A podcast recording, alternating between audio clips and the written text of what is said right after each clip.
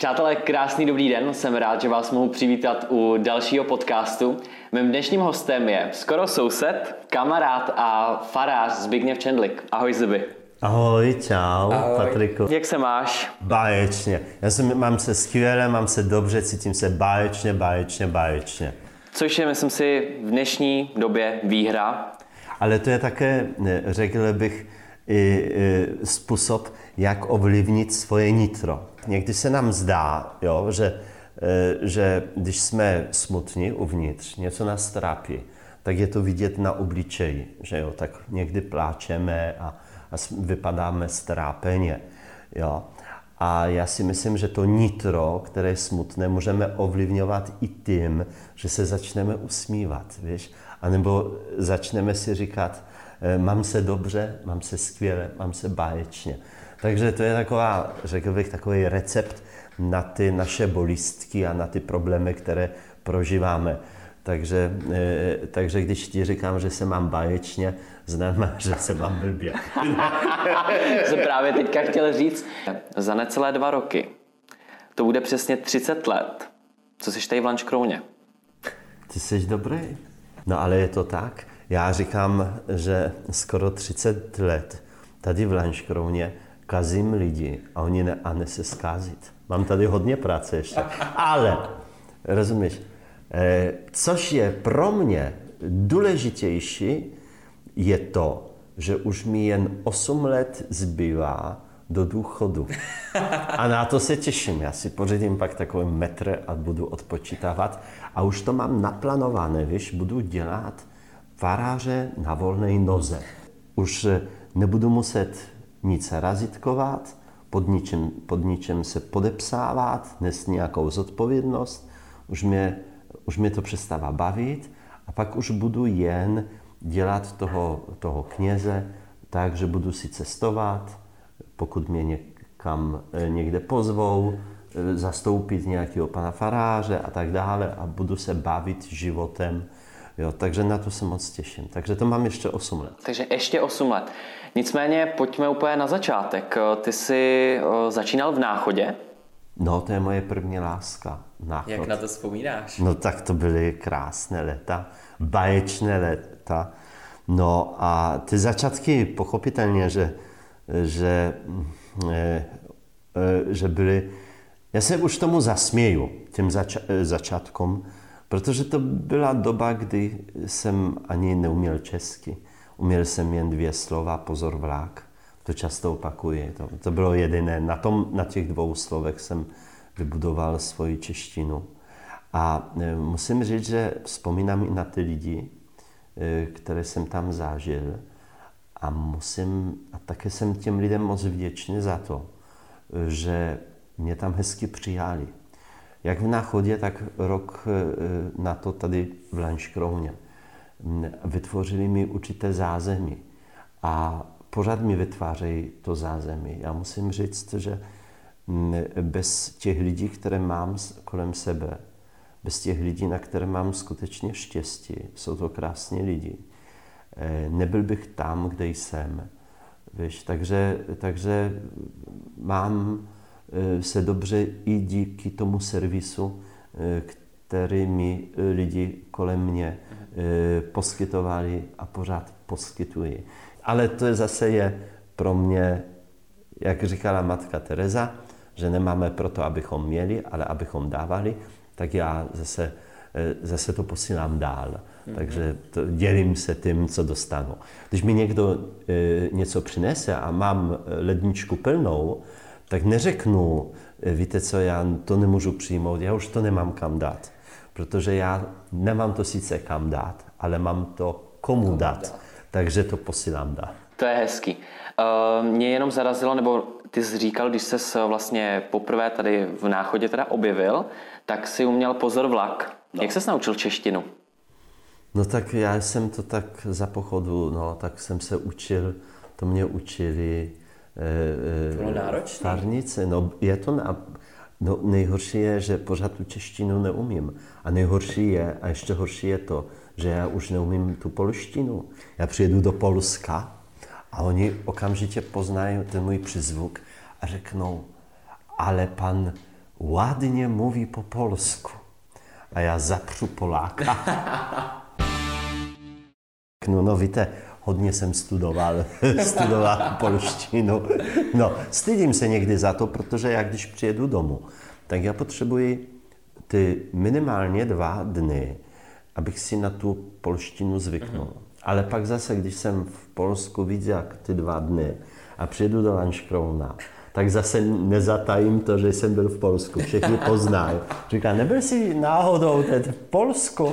No, protože já zase do té češtiny promítám tu polštinu. Teď bych eh, chtěl otázku k víře směřovat, protože vím, že v Polsku ta víra je uh, na vyšším levelu, jestli to tak můžu říct, než tady u nás v Česku. Čím to je? Já, já si myslím, že neexistuje žádný vírometr, nebo vírymetr, kdybych chtěl použít takové hmm. slovo, které mě teď napadlo, které jsem vytvořil na počkání. Protože víra, já si myslím, že to není něco, co jde měřit. To je prostě, já často mm, zdůrazňuji, že víra je to něco intimního, co v člověku máme. To je podobně jak s láskou, eh, že láska, lásku cítíme, ale těžko, eh, eh, těžko vyjadřujeme slovy, co skutečně víra je, eh, co je láska. To, že v Polsku chodí do kostela nějakých 70, 60, 70 občanů, to ještě vůbec nic nevypovídá o víře těch lidí. To je tak, jak někdo řekne, chodím do práce. Mm-hmm. To, že chodím do práce, ještě neznamená, že v té práci něco udělám. To přesně tak. A já si myslím, že to je to tež. Někdo mi řekne, ale pane faráři, víte, tady v Česku, říkám, víte, já se omlouvám, ale já chodím, nechodím do kostela, eh, víte, a já říkám, a to vůbec ničemu nevádí, jo? protože e, e, něco jiného je víra a to je, ten, ten, to je to, co uvnitř prožíváme, zažíváme a něco jiného je naboženství, k čemu patří e, určité e, Eh, určité naboženské praktiky, jo, že tu víru nějak navenek praktikují a tak dále. Tak máme za sebou rok určitě plný změn právě, co se dotklo určitě i vlastně třeba v tom náboženství. Jak se to tady vlastně o, přežívalo v Lančkrouně? No tak já musím říct, že já jsem už trošku také otrávený, tak jak všichni. Já potřebuji být mezi lidmi. Já najezdím spoustu kilometrů, no. Takže projevilo se to možná tím, že jsem ušetřil na, na benzínu, no, takže jsem toho méně najezdil. E, tím, jak jsem hodně e, strávil času v té horizontální poloze, tak jsem si uvědomil, rozumím, že mám popraskaný strop a potřeboval bych vymalovat. No, pět kilo jsem přibral. To jsou další. Tak, tak to ale bych nepoznal. No, no vidíš. Děkuji, jsem hrozně rád, že tady máme tu desku, ten stůl, že, že to nevidí, že ta kamera nevidí nič. No, já to vidím i u lidí, že protože jsou lidi, kteří mi i píšou různé maily. Na začátku jsem ty maily e, četl, snažil jsem se někdy těm lidem odpovídat, do, e, protože člověk je bytost společenská. A to, co je důležité v našem životě, jsou naše vztahy. A lidem chybí ty vztahy ono, a někdy přebyvají, protože ty, těch rodinných máme někdy také, možná někdy až, a chybí nám ty širší takové, ty kamarádské, pracovní a tak dále. A my jsme zavření, takže promítá, ta krize se promítá e, někdy negativně do těch našich vztahu a to jsou rodinné, společenské a tak dále. A pak lidé mají problémy existenční, strach e, e, o to, jestli nepřijdou o práci a tak dále.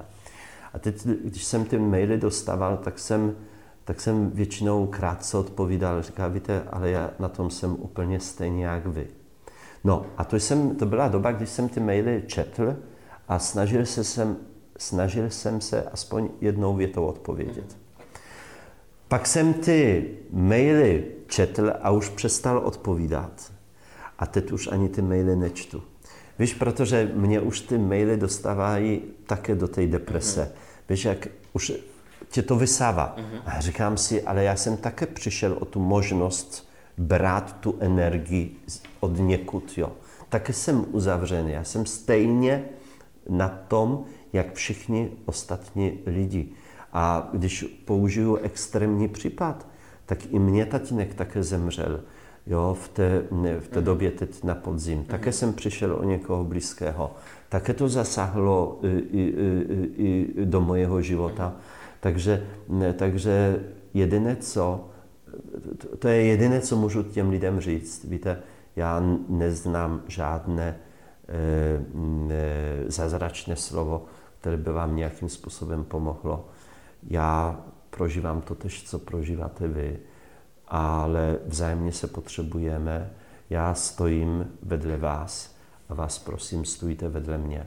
To je jediné, co, mhm. co můžeme jeden druhému dát. A někdy je dobře, když vůbec se druhého eh, na tyhle ty věci vůbec neptáme, jak ti je. Mhm.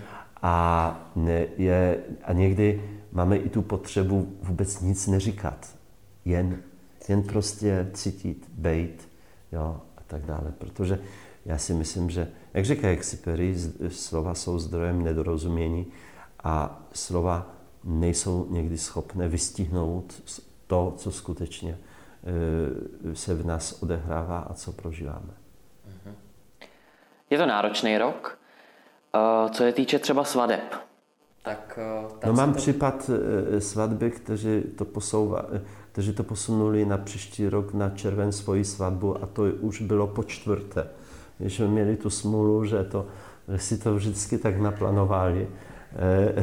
Takže já, kdybych na, na základě té zkušenosti můžu říct, že třetí nebo čtvrtá vlna koronaviru přijde určitě v červnu příštího roku, protože to je ten termín, na který si ten nešťastný pár naplánoval po čtvrté svatbu. Jo. Myslíš, že uvidíme to světlo na konci tohohle tunelu? Ono je. My to já si myslím, že já si myslím, že my jsme rozmazlení frackové a my to prostě, my se s tím neumíme prostě poprát a máme, a máme strach a vzájemně se strašíme, víš, takže já si myslím, je to něco, eh, co patří k našemu životu a i lidským dějinám. Přece, když se podíváme i tady po Lenškrovně, máme morové sloupy a tak dále a to bylo mnohem horší. Jo. Mm. Takže, takže mm, si myslím, že je to Eh, eh, je to součást eh, života na této planetě. Tyhle ty věci vždycky patřily do našeho života, ale o tom, jak, my to, to, jak jsme zbaběli, to svědčí o tom, jak jsme nejen po fyzické stránce, jak, jak jsme slabí, ale i po té psychické stránce, jo? že my se rozklepeme okamžitě, rozklíží nás to. No a já jsem někdy četl takový, takový zajímavý článek, eh, takové zamyšlení, proč, eh, proč v nás je tolik strachu.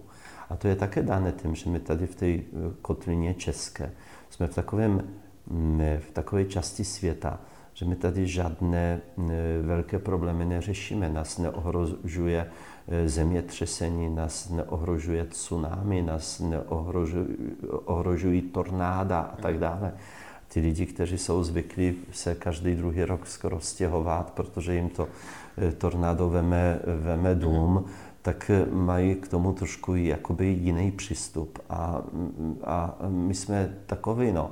A tohle možná celá ta krize poukazuje také i na to, že, eh, že my nejsme vyrovnáni i s ze smrti.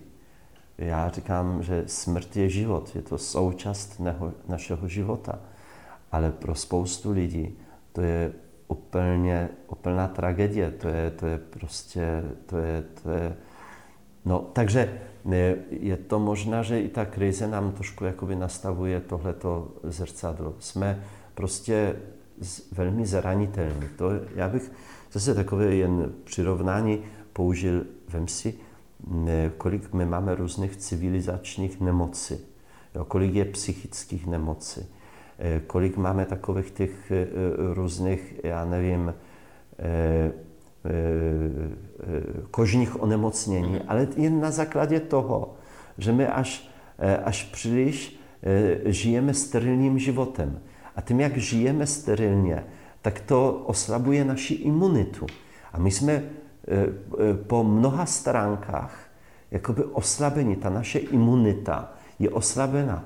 A když něco přijde, tak my totálně kolabujeme, mm-hmm. víš, jako lidi. Takže to si myslím, že to nám, ta, ta, ta doba nám nastavuje jakoby takové to zrcadlo a měli bychom trošku posilovat a doufám, že nás ta doba posílí, že nás nezlomí, ale že, eh, že ten boj vyhrajeme. Blíží se vlastně nejkrásnější svátky v roce, právě teďka prožíváme, což Vánoce. jsou Vánoce. Ale ty nám opravdu nikdo vzít nemůže. No nemůže. Někdo se mě ptá, pane faráře, a budou Vánoce? A říkám, no jasně, že budou. Možná to je tak, jak každý z nás má narozeniny. Že jo? Ty narozeniny máme každý rok.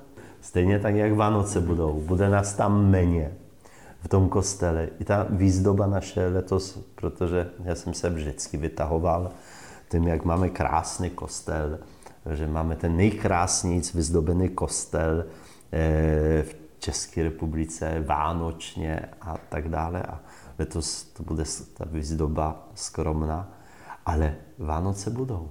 Jak ty trávíš vlastně štědrý den? Tak já, tak pro mě to je takový nejnáročnější den v roce, protože já přemýšlím nad půlnoční. Už dostávám pozvánky eh, k štědrovečernímu stolu, takže já si takové udělám nějaké putování eh, po těch eh, domácnostech mm.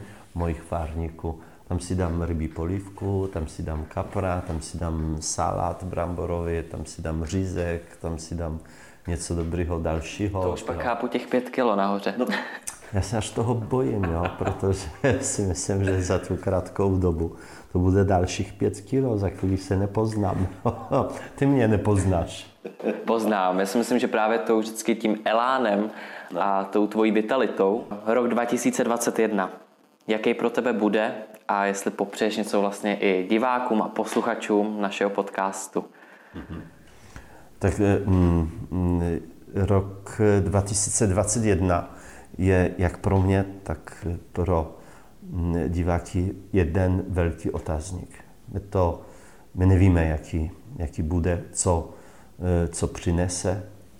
Eh, nicméně, eh, nicméně to je na tom životě krásné, že my neznáme budoucnost. Jaký by to byl život, kdybychom tu budoucnost znali? A díky tomu, že tu budoucnost neznáme, že je jakoba, e, ta budoucnost, je to, je to určité tajemství, tak díky tomu ten život je vzrušující. E, takže e, život s tajemstvím, s, tou, s tím otazníkem, s tou neznámou, je, je krásný.